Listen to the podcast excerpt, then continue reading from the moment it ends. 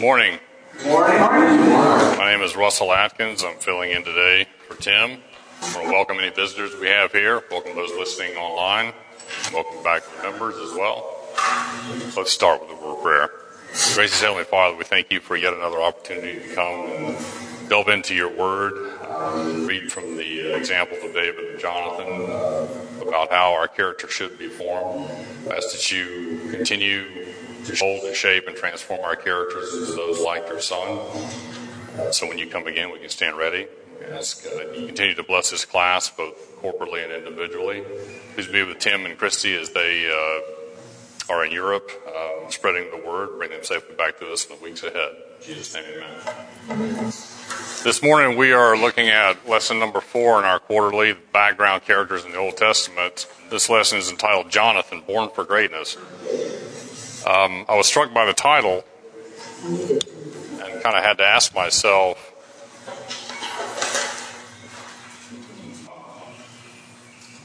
couldn't that be said about all of us? Aren't we all born for greatness? Or shouldn't we all be born for greatness? Any thoughts? In the eyes of God. In the eyes of God, we should all be born for greatness. How is it that some don't uh, reach greatness?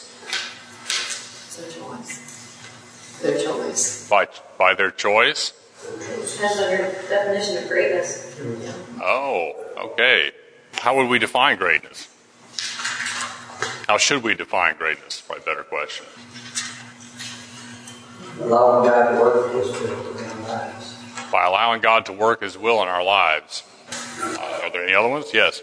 I think it's, you know, if we look at Christ's life and his selflessness, and who God is, I think that that's what's greatness is. Okay. What about um, being teachable? Would that be considered a hallmark of greatness? Is that something the world considers greatness? Someone who's humble and teachable? Kind of antithetical, isn't it? The first paragraph in Sabbath lesson says, By all accounts, Jonathan should have been spoiled, greedy, and a selfish young man who believed that as a child of privilege, everything was owed to him. Should he really have been spoiled, greedy, and selfish? I mean, let's, half of his genetic component uh, is, is uh, trending that way. Because certainly his father uh, carried all those characteristics and, and others. What was it that allowed him to overcome this, this genetic predisposition to selfishness, greed, and uh, arrogance, being a spoiled brat? Only God can change that. That. God could change that. So, sorry? He chose that way He chose, to be other than selfish. okay. Determination for right. He made a determination for right. How many of you have ever known um, folks that have been born into privilege and have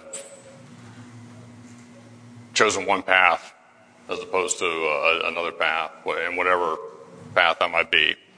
I was I was raised with a, a family, uh, a prominent family here, uh, with their three children and these these children lacked for nothing. They had no material wants whatsoever, and you know one could have argued that they should have been spoiled, um, greedy, and selfish, but not one of the three of them were. In fact, they they have some of the strongest work ethics, and um, only heaven knows how much money they've given away uh, to the church and to the school, uh, just because that's the way their parents taught them. So, by, all accounts, these three children should have been um, in the spoiled brat category, but they weren't. What is it that allows us to change, to transcend uh, some of the some of the genetic um, weaknesses and predispositions that we get from our parents? I think it's only as we invite God into our lives and allow Him to work that He is able to do that transformation process.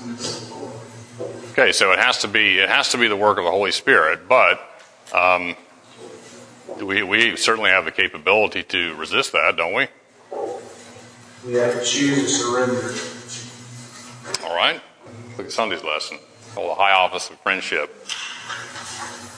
In, in the memory of the text, Jonathan says, Nothing can prevent the Lord from delivering, whether by many or by few. And I, I think that somewhere, somewhere along the line, Jonathan had been taught something about the Creator God and the power that exists in that. And, and he had a recognition of that fact of where the power comes from. Oh yeah, I, absolutely. Uh, that's a great insight, and I think that's absolutely clear. And we're going to touch on uh, this memory text is really more related to I think Monday's lesson. Uh, so we're going to we're going to come back to that here in just a minute. Um, regarding the high office of friendship, how many of you are ever are have ever been exposed to the idea that Jonathan and David were lovers? Or heard that? I had briefly heard it um, years past, but in studying for this lesson, uh, I came across, um, you know, things online and, and, and previous publications that um, I won't say committed, committed or that, that uh, presented compelling evidence for it, but there are some there are some issues out there that uh, I think we need to be aware of. Personally, I don't believe they were, but while we're discussing this, I want you guys to ponder does it make a difference if they were? Would it make a difference in how you viewed their lives if they indeed were lovers? Think about it. Uh, let's look at some of the texts that are used in support of this. Uh, 1 Samuel 20 30. Uh, in context here, the. Um, David is, uh, excuse me, Saul is throwing a, uh, is having a feast for the new moon celebration. Uh, is generally accepted that David would attend. David was fearing for his life, so he uh, he was hiding, and he asked Jonathan to tell his tell Saul that that uh, if Saul inquires about him, uh, to tell Saul that he is with his family celebrating the new moon feast. And they're trying to get an idea of Saul's reaction. If Saul is uh, indifferent about that, then David is going to consider things safe. If Saul is angry about that, then David will consider that uh, he shouldn't show his face around the uh, around the palace anymore. So uh, Jonathan tells tells Saul this that um, that David has gone to uh, just offer sacrifices with his family. In verse 30, that then Saul's anger was kindled against Jonathan, and he said to them, Thou son of a perverse and rebellious woman, do not I know that thou hast chosen the son of Jesse to thy own confusion and unto the confusion of thy mother's nakedness? Um, thoughts on this text? Provocative. Provocative. In certain circles, yes. Um, the, the idea that Saul uses the word that gets translated in confusion. Uh, some authors suggest that this is indicating that uh, Jonathan and David were confused about their sexuality. Have we ever heard this used in modern day uh, literature that he or she is confused about their sexuality? Okay, we hear it all the time. My, my Bible says a little bit differently here. The New International Version mm-hmm. uh, says that Saul is saying, You son of a perverse and rebellious woman, don't I know that you sided with the son of Jesse to your own shame and to the shame of the mother who bore you? Okay. Here again, the word shame is often associated with a same sex relationship. Even today, even even in the you know the outing and, and the the um, popularization of the homosexual um, agenda, as it were, the next text, I mean, explains it better. Okay, read it, please. The son of Jesse lives on this earth. Neither you nor your kingdom will be established. Now send him and bring him because he must die. Okay.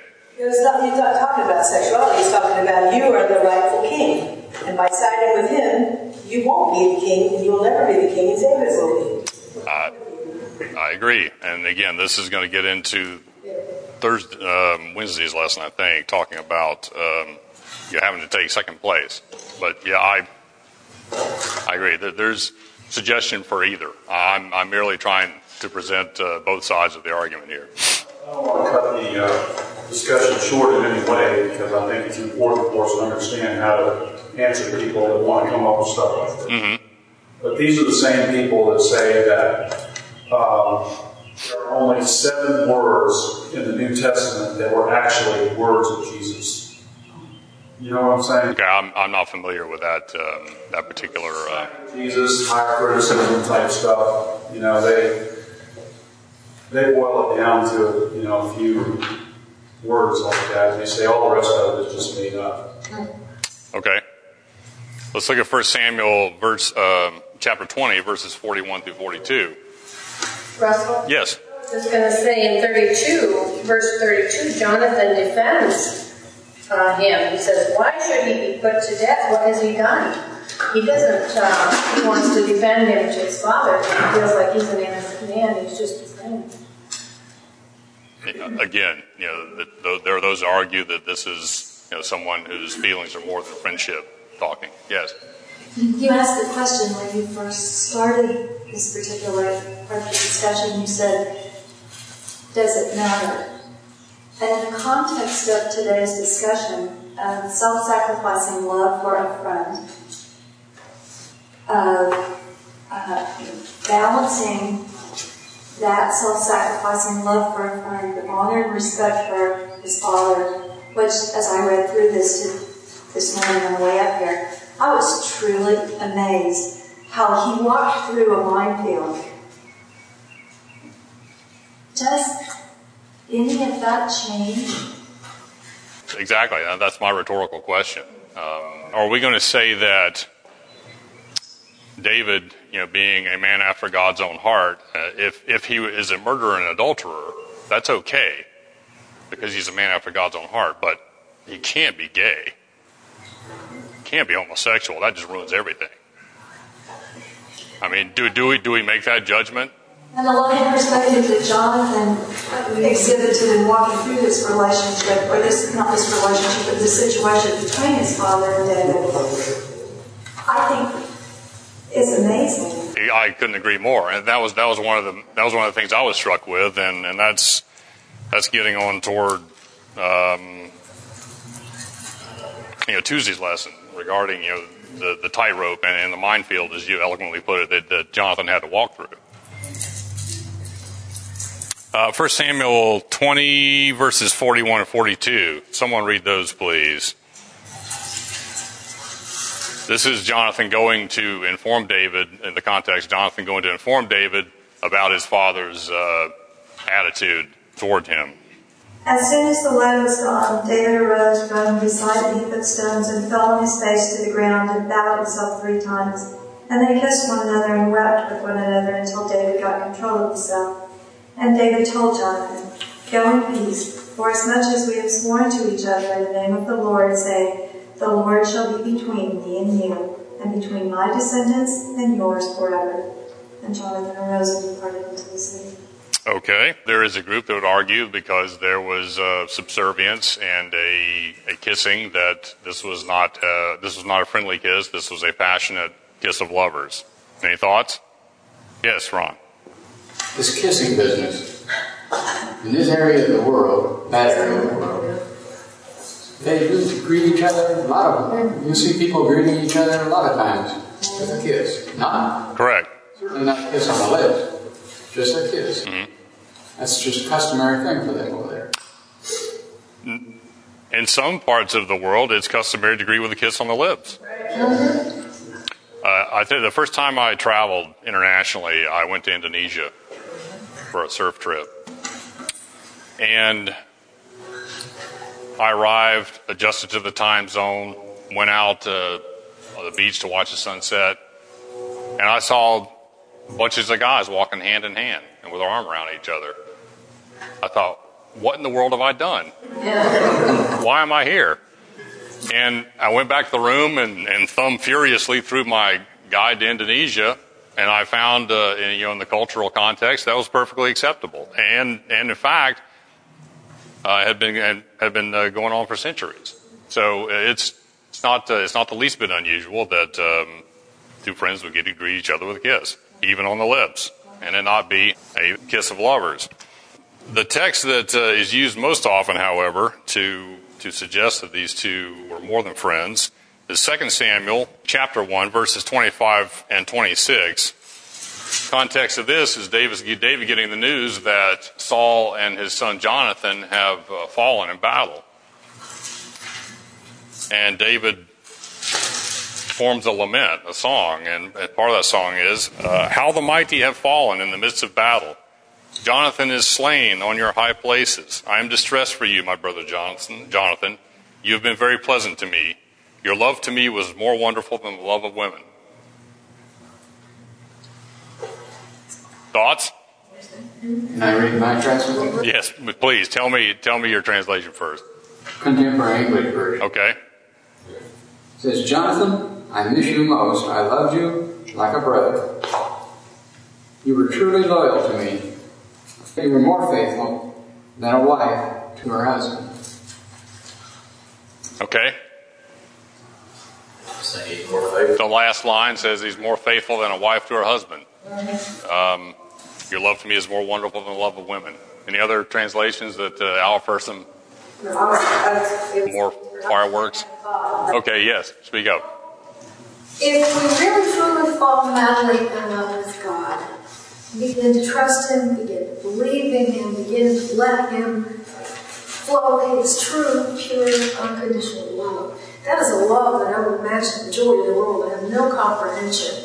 And trying to compare that love. And I think it scares people. I think that they don't know what to do with it. So they try to filter it down other things that they have some kind of comprehension filtered through. So, so I think what we're looking at here, personally, what I see is these two men had that love Mm-hmm. that was beyond a comprehension. And most people don't know how to read that. I think that's an excellent point. And, and, and I think that if we fall madly in love, I've experienced times where God has brought a group of people into my lives, my life. I'm falling in love with them. Mm-hmm. And I'm falling in love with the guys and the gals and everything else. And I think it's it's what He wants us to be, is we become one. That make sense? Sure. Uh, yeah, I don't think. It's a different perspective on this that I think as, as humans, we have to put it into a box that we can understand. Right. You know, and God's not that way. You can't put him in a box. Thank you. Well said. Yes, sir. We're so inundated now in the media with, with sex and, you know, men loving men that we can take. I mean, I've not been exposed to this sort of controversy with David. I guess I never even heard this, this theory. But Well, I'd never delved delved into it until this past week. we're so, we're so paranoid about, you know, anything with man, with man that, you know, men are afraid to hang out with each other, you know, in a convertible because they're going to be assuming that they're together. Yes, that's correct. Or sitting three across in the front of a truck. Yeah, you're right. And then the guy on the far left ducks down, so it looks like two guys. That's the old. That's the, that's the oldest trick in the book. You're you're right. Absolutely. Yes.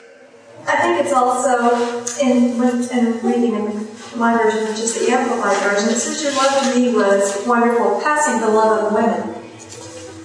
I think we have to look at the context Jonathan is coming from. He didn't exactly have a stellar example of what the love between a man or a woman looks like, what family, everlasting family mm-hmm. looks like. I mean, to him, that didn't exactly represent the epitome of love. Right. And his relationship with David may have been closer to the epitome of love for him than what he had seen from his father. That's true. But this is David talking. In fact, one of Jonathan's sisters was in love with David, but it doesn't say that David was in love with her. Yes, sir. Just a brief comment on what you were sort of were heading there. I think maybe David's experience with women was um, fraught with some troubles. I mean, I'm sure Michal was a was an attractive lady. He seemed to be interested in her, but she sort of disdained him. We see later on in Scripture where she really reviled, you know, reviles him for what he does when praising the Lord and says, You're too low, you're too humble. What are you doing prancing around when you're naked in front of all these people, and especially the country girls, you're going to get them all excited and you know, very disdainful. Um, and Abigail was just a lady he happened to meet who came running to have mercy, so her husband Nabal wouldn't just kind of get, you know, shot through. And so, I mean, And then his issues with Bathsheba. he had with them, and I'm not saying he didn't have good relationships with some of his wives, but obviously he had a very convoluted past with those that he did take as his wives. Again, there are those that would argue that um, And that doesn't mean that maybe the relationships were great, but in comparison, Jonathan was a good, true friend who stayed close like a brother. And he's comparing it to that and saying, man, I haven't experienced that in my other relationships. There are those that, that would argue that because David was confused about his sexuality, that he um, that's why he had such issues with women.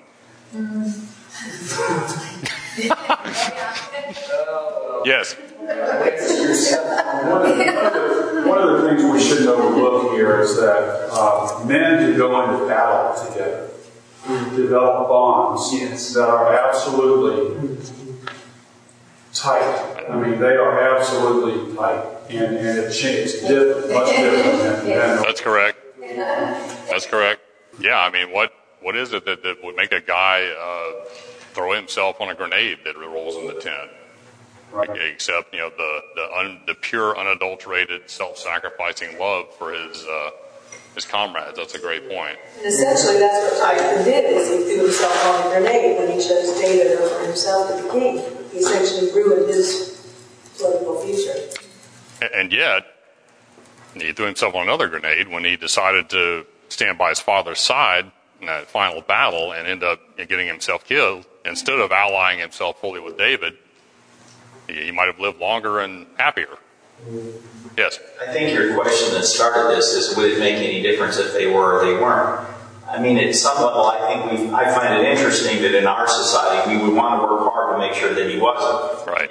He killed, had a man killed, and how many wives, and how much adultery. Somehow those sins are a little better than being gay. Correct. That, that's the point I wanted to. Absolutely. bigger scheme of things doesn't make any difference and do we care? There's a lot of things in the Bible that we have no clarification on. And in this particular case, I leave this in God's hands um, to judge or not judge. And it's not duty, and it doesn't take away from the spirit of what's happening. Correct. Good. And that's, that's exactly the point I wanted to make by bringing all this up. Does it matter to God? No, it doesn't. Anyone that tells you that there'll be no homosexuals in heaven is lying to you. That, you might as well say there'll be no sinners in heaven. Mm-hmm. I mean, it, that's a symptom of the same disease we have. Okay? Heterosexual promiscuity is a symptom of, this, of a different symptom of the same disease. Being proud that you're not a homosexual and looking down on them is a symptom of the same disease. Uh, let's see, we had, yes. There was a lot of different thoughts. My women's Bible study has been studying Tamar. Tamar, uh huh. Without getting into the details, there's a lot of questionable stuff that goes on in there. Right. But if you look at a lot of the Bible studies and you look at it that, a lot of things that were acceptable in their culture were acceptable. Mm-hmm. Nowadays, if we were to start doing some of that, we would probably not be looked at too highly. But it was acceptable within their culture, you know. And so some of this stuff, again, it goes back, to would it matter? There's a lot of things we would want to know about that time in the culture Oh, I agree.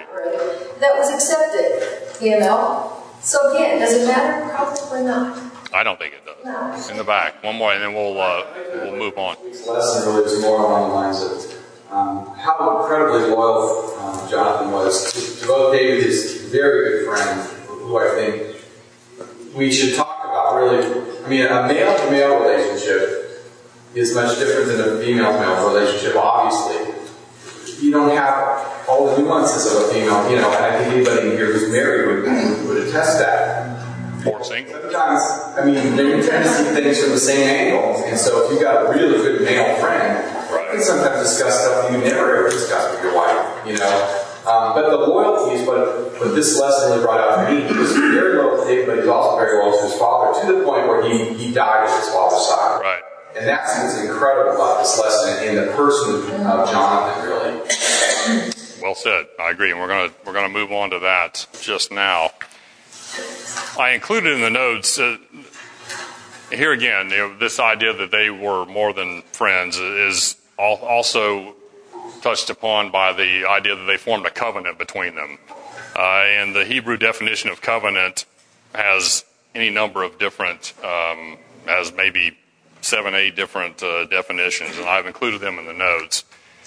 Um, I, I asked some rhetorical questions at the end of this. Can can a friendship can friendship be a stronger bond than uh, than a family relationship? And sometimes it should be. Uh, you know, is blood actually thicker than water? Uh, and can we think of any other examples from history or scripture where um, friendship uh, was a stronger bond than a family relationship? Jesus himself, when his mother and his brothers came to him and they said, you know, your mother and brothers are here and they want to speak to you, Jesus said, look around. Whoever does the will of my Father is my mother and my brother and my sister. And that bond is stronger than the bond of blood relation. Excellent example. Story Jesus at the cross said, John, Here's your mother. Here's your mother. Woman, here's your son. Good. All right, let's move on to Monday's lesson. This is touching on the event where Israel is concerned because the Philistines are amassing, um, apparently preparing for war. And Saul gathers his uh, meager troops. Again, historians indicate that perhaps only Jonathan and Saul actually had a sword. Can you imagine that? Going out to battle, you know, carrying a stick or sling? I mean, David did it, worked out for him, but but the reality is, you know, going out armed with a, leather strap and, and a bag of rocks against spears and, and uh, shields and iron swords, that would be a bit intimidating. Um, and Jonathan t- tells his armor bearer, "Hey, let's uh, let's go, let's go engage the enemy." The armor bearer says, "Well, okay, let's go." And they do you think it was presumptuous of Jonathan to uh, engage the uh, Philistine garrison with only his armor bearer? The lesson points out that he had positive experiences before, so he's basing it to some degree on evidence. Okay. But it didn't seem to work out that well. You know, thoughts? So he, he's basing he's basing his uh, basing his decision on evidence. Maybe also he felt like he had a mandate from God in a way. The Israelites were supposed to clear the land and things like that. So, I mean, they were in a way aligning themselves with God's will. Okay. The folks that flew the airplanes into Twin Towers and the Pentagon thought they had a mandate from God as well. Some differences, in my mind. And again, they thought they were doing God's work and they thought they were uh, going to, you know, destroy the the infidel. You know, lots of similarities here. So, just just having the idea in your head that you have a, a mandate from God to do some task um, doesn't always make it correct, does it? What about the sign that, that Jonathan asked for? Jonathan's telling his armor bearer, verse 14:8, "Behold, we will pass over unto these men, and we will discover ourselves unto them." If they say to us, Tarry until we come to you, then we will stand still in our place and we will not go up to them. But if they say thus, Come up unto us, then we will go up. For the Lord hath delivered them unto our hand, and this shall be a sign to us. So the, they basically step out in the open, thumb their nose at the Philistines, and if the Philistines say, Wait there, we're coming down, they're going to wait. The Philistines say, Come on up here, you little punks, we're going to go. Why, why do you think they asked for that? Why do you think that was a sign? Why not the opposite? Why not, if the Philistines said, wait there, they said, we're going to go go up, and if the Philistines said, come up, then we're going to stay here. Why not the opposite? Any thoughts? Usually, when you're looking for a sign, you're asking for the less likely alternative. Okay. And it was it was pretty obvious. I mean, the Philistines, if they were smart in battle, they would maintain their position of height and you know, some protection. So really what they, what his sign was, was the expected reaction from the Philistines in my mind. I mean, that, why would they leave their position of somewhat protected height to come down and expose themselves? So that, that's the part. If they really want to sign, it'd be like Gideon, where he said, Right. second time around, Yeah. make the fleece dry. He rethought it. He said, well, no, that that could have happened just naturally. Hmm. I didn't think about that too well. Yeah, I agree. Uh, yes, sir. To me, it seems that there's a bit of overconfidence, Yeah. and uh, and sometimes that's your weakest point. Hmm. You feel secure, safe. You're not on the offensive. You're just kind of twiddling around the camp. Um, sometimes You mean on the Philistines' part, overconfidence? Okay, oh, I'm sure they were overconfident. They had all the they had all the implements of war. I think in a way it was a brilliant um, sign in a way because it shows that if the Philistines had really, if they had gotten the alternative sign and the Philistines said, wait, we're coming down to you, would show their game was up, their game was down. Right. Well, you look at how did Goliath respond to David. He laughed at him, he mocked at him, and says, like, oh, I'm not going to waste my time and energy on that one little up there. Dog, and he pushed his helmet back, and that was it. Right. Say, you're going to hit me. And they didn't respond that way, but it was almost the same setup. There was two guys against the whole Philistine army. So that was a total opposite reaction of what they might ordinarily respond. Yeah. Did anybody really understand that all played out? I didn't understand what happened when they got up there. It just seemed like they got up there and Started killing. This was not the entire Philistine army. Right. This was this was an outpost, a scouting outpost. It- Two. yeah. In an acre. it doesn't really make clear exactly. It doesn't, and and then you know Patriarchs and Prophets doesn't uh, doesn't clear it up much either. She said that you know they, they destroyed you know they, they killed twenty some people.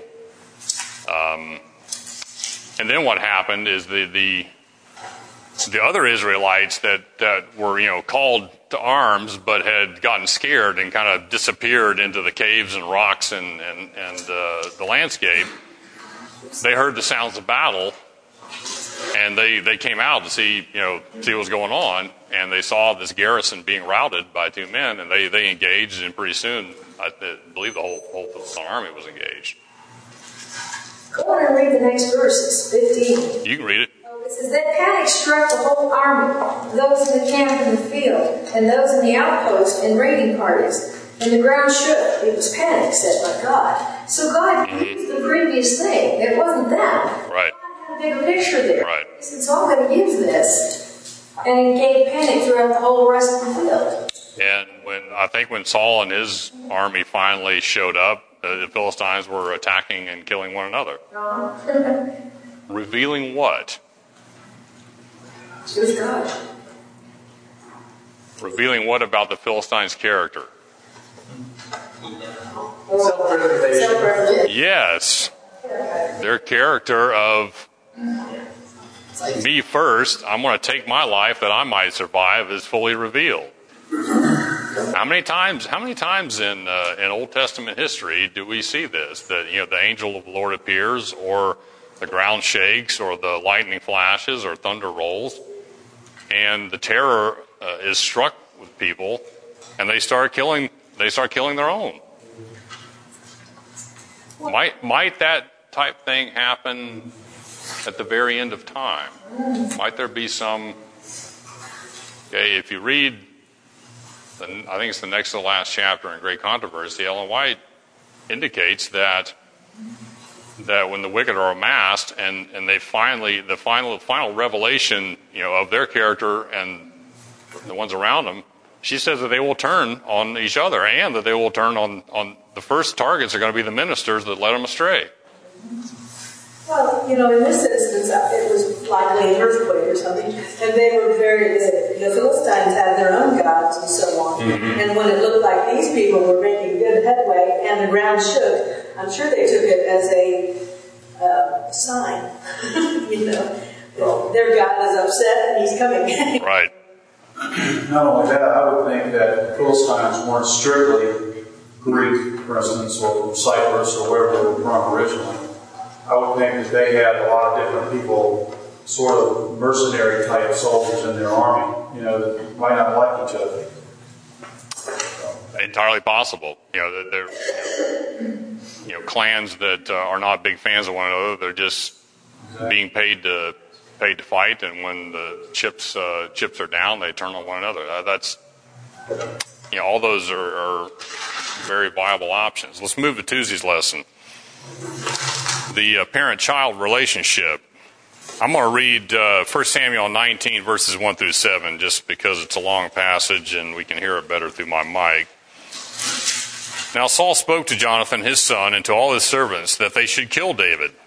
But Jonathan, Saul's son, delighted greatly in David. So Jonathan told David, saying, My father Saul seeks to kill you. Therefore, please be on your guard until morning and stay in the secret place and hide. And I will go out and stand beside my father in the field where you are, and I will speak with my father about you. Then what I observe I will tell you.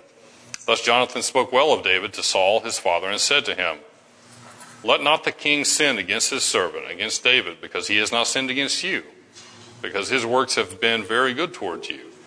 For he took his life in his hands and killed the Philistine, meaning Goliath, and the Lord brought about a great deliverance for all of Israel. You saw it and rejoiced. Why then will you sin against innocent blood to kill David without a cause? So Saul heeded the voice of Jonathan, and Saul swore, As the Lord lives, he shall not be killed. Then Jonathan called David, and Jonathan told him all these things. So Jonathan brought David to Saul, and he was in his presence as in times past. We're talking a little bit about um, Jonathan. You know, what, what does it mean to honor our parents, honor our father and our mother? Does it mean that we are to do what they ask because they ask, or what they tell us because they tell us? Does it mean we're not to provide a, a, a voice of constraint and reason when they ask or tell us to do things that um, are contrary to what God would have us do? What does it mean to honor your father and mother? To Have their best interest at heart. Okay, but we're just we're just children. How can we know what our, our parents' best interest is? There's there's a there's definitely a, a time when you cease to be a child and become an individual on your own. Um, okay. I, I understand what you're saying on on an elementary, like ten year old level, but when you're thirty years old. Well, from a parent's perspective, you're always their little baby. You're always their son. You're always their daughter. Um, you my mom's 82. I'm still her, still her baby boy. 45. So. Well, it honors your parents when you're the kind of person that is a positive statement about their parenthood of you. If you are the kind of person that honors the way your parents, that, you know, brought you up and, and you know, you, you reflect well on your parents by the way you live. Would, uh, would any of us think it would have been dishonoring for Jonathan to have completely rejected Saul and to ally himself with David? I wouldn't. And yet he didn't. I mean, you know, this this is uh, touching on what was mentioned earlier. This political minefield, as it were, that uh, Jonathan had to tiptoe through. Yes. The relationship between a parent and a child. I mean, I worked in long-term care, you very much see the role reversal occur. Right. Where the parent becomes the child, and the child becomes the parent. Right. Um, but at the same time, that child, the good children that really have the best um, well-being of their parents in mind, still have that level of respect, even though they're the decision maker now, mm-hmm. um, as opposed to the parent. I think in this case with Jonathan and, and Saul, um, we don't know the dynamics well enough to know would have been disloyal. I think in that day and age, that would have been very much construed as very disloyal if he had abandoned his father in that battle. I, guess I because he was the apparent heir to the throne, or should have been heir to the throne. Right. As far as bloodline is concerned, that's a that's a that's a great point. Yes. There, there's a love between a parent and a child that even if your parent did things that were not in your best interest and allow bad things to happen, you still love that parent and you'll still continue to take care of that parent. Um, my mom's since passed away, but I mean, the things that they did wrong go away. and, and you just love them and you just try to do the best you can for them while you can. And maybe that's what Jonathan was doing for Saul. Is he still had this inborn love for him because he was his parent. Right.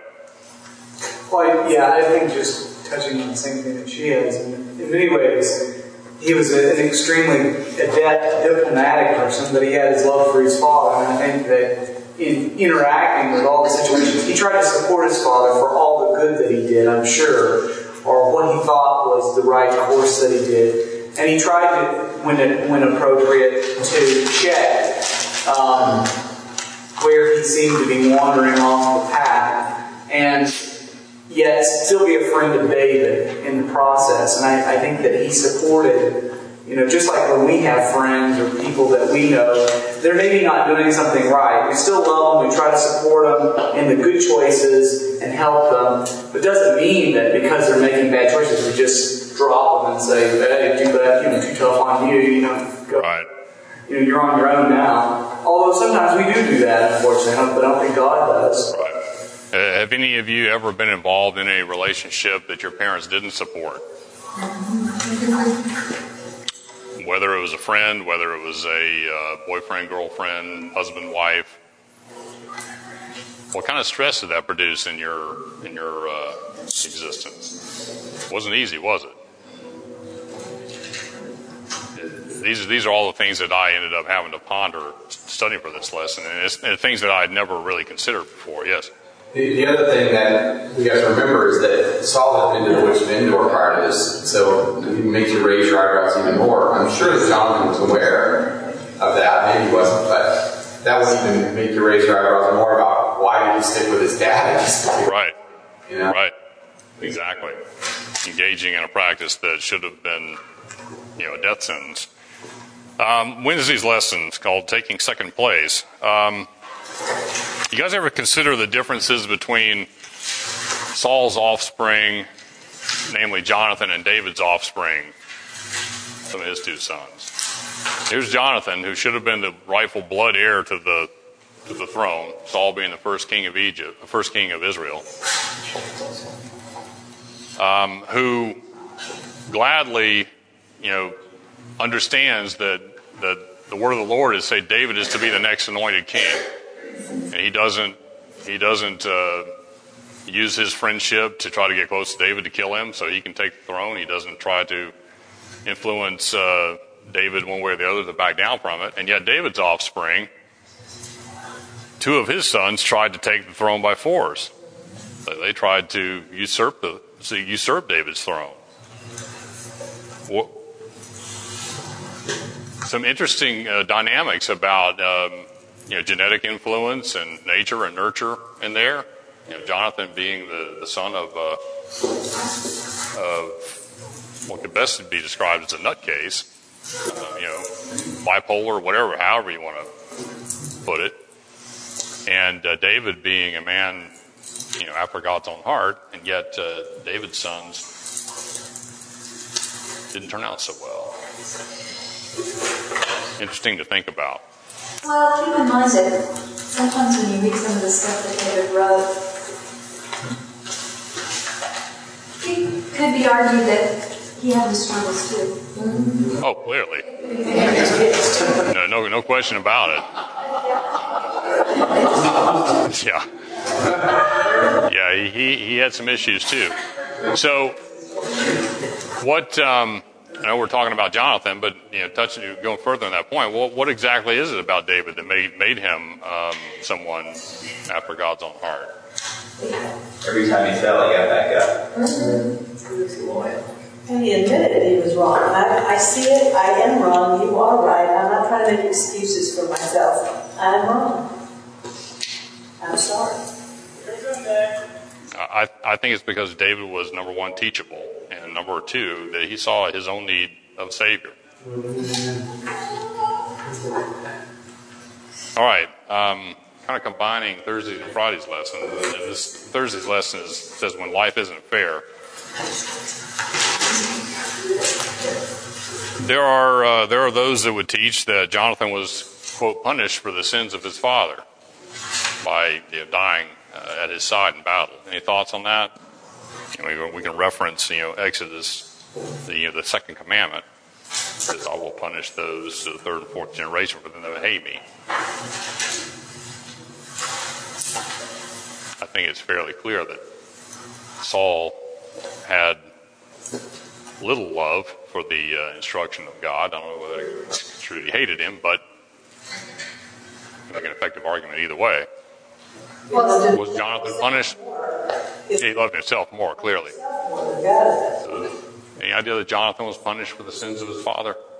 I think the selfishness of his father um, brought a situation that wouldn't have been there if he had lived a godly life. And, they, and his son Jonathan wouldn't have been put in a position where he would have been killed. So if he Okay. God, he would have been, been a different man and life would have been different. Or if Jonathan had followed David, he might have lived a longer life. But that's is that God punishing Jonathan for the sins of his father? Yes.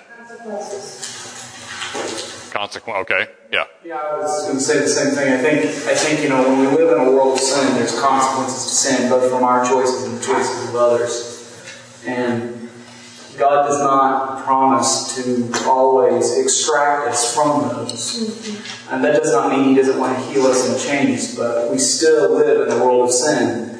And I think it's really miraculous that we that we continue to have life in a world of sin because really we shouldn't. Um, just simply because sin destroys. And so, in this sense, Jonathan's no different than many of us. Each of us faces the day we will die. Um, certainly, he died in a, in a much more violent manner than some. Um, but there's been other Christians and martyrs who probably didn't deserve. You look at Paul, you look at Peter, did they deserve to be martyred for what they did, trying to do good? You look at Jesus. Jesus himself. Yes. Yeah, and so, yeah, totally unfair. Um, but that's a world of sin.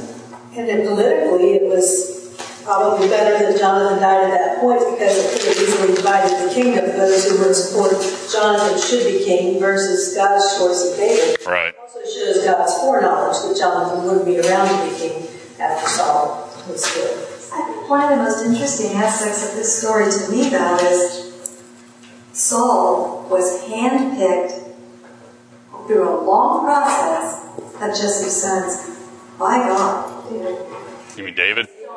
Based on his, as I understand it, qualifications for the job at that time. But why? You mean David was picked? Saul. Saul, Saul did that. Some people interview Saul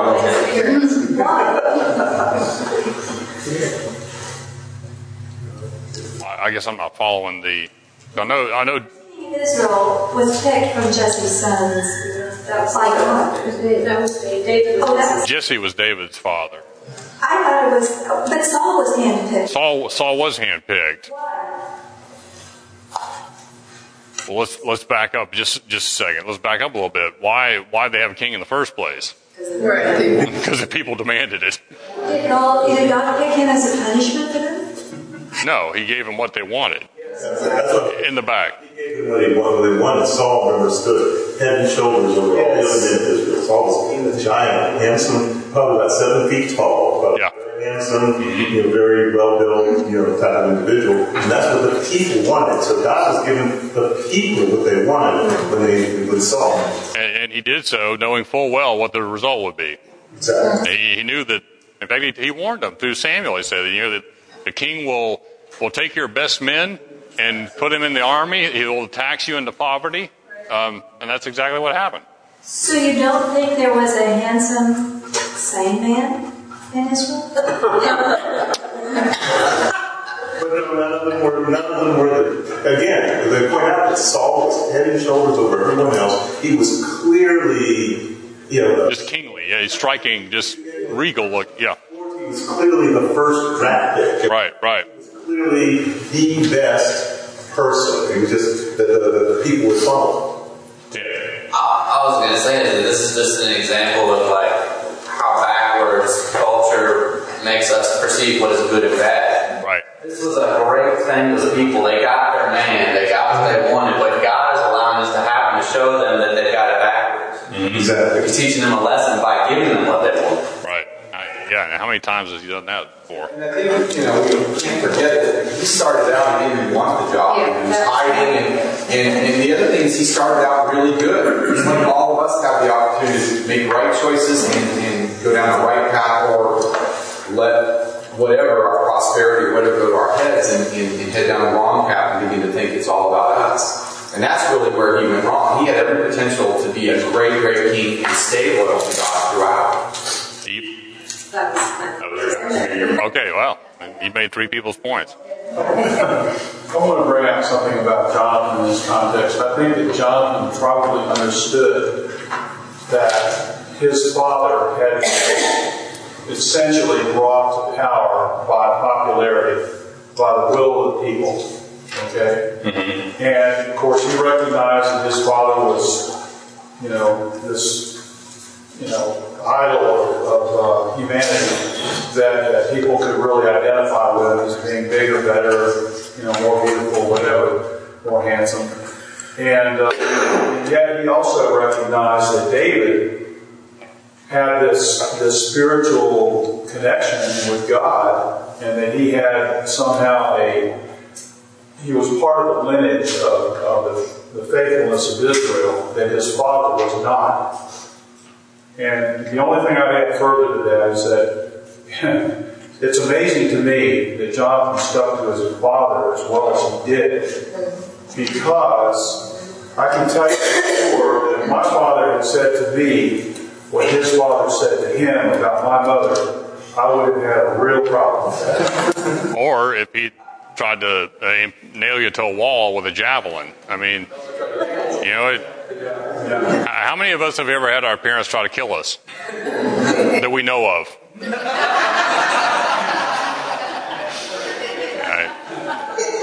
I, remember waking up with pillows over my face. I don't know how they got there. Joking. I'm just terrible. All right, let's wrap things up here uh, real quick. Uh, Friday's lesson um, in the book Education, Ellen White compares Jonathan with John the Baptist. Um, get into the second paragraph. Jonathan, by birth, heir to the throne, yet knowing himself set aside by divine decree, to his rival, the most tender and faithful of friends, shielding David's life at the peril of his own, steadfast at his father's side through the dark days of his declining, declining power, and at his side, falling in the last, the name Jonathan is treasured in heaven, and it stands on earth as a witness to the existence and the power of unselfish love. John the Baptist, at his appearance in Messiah's herald, stirred the nation. From place to place, his steps were followed by vast throngs of people of every rank and station. But when the one came to whom he had borne witness, all was changed. Crowds followed Jesus, and John's, John's work seemed fast clothing, closing. Excuse me. Yet there was no wavering in his faith. His faith. He must increase, he said, but I must decrease. Any similarities? I mean, is that a fair comparison? John the Baptist and Jonathan, David's friend. Well, the name Jonathan means light bearer. And so you look at this Jonathan we're talking about, you look at Jonathan, that John, you look at John, the disciple. The, the ones who bear that name seem to be truly light bearers about God's word. All right, well, thank you all for your input. Let's close with a brief word of prayer.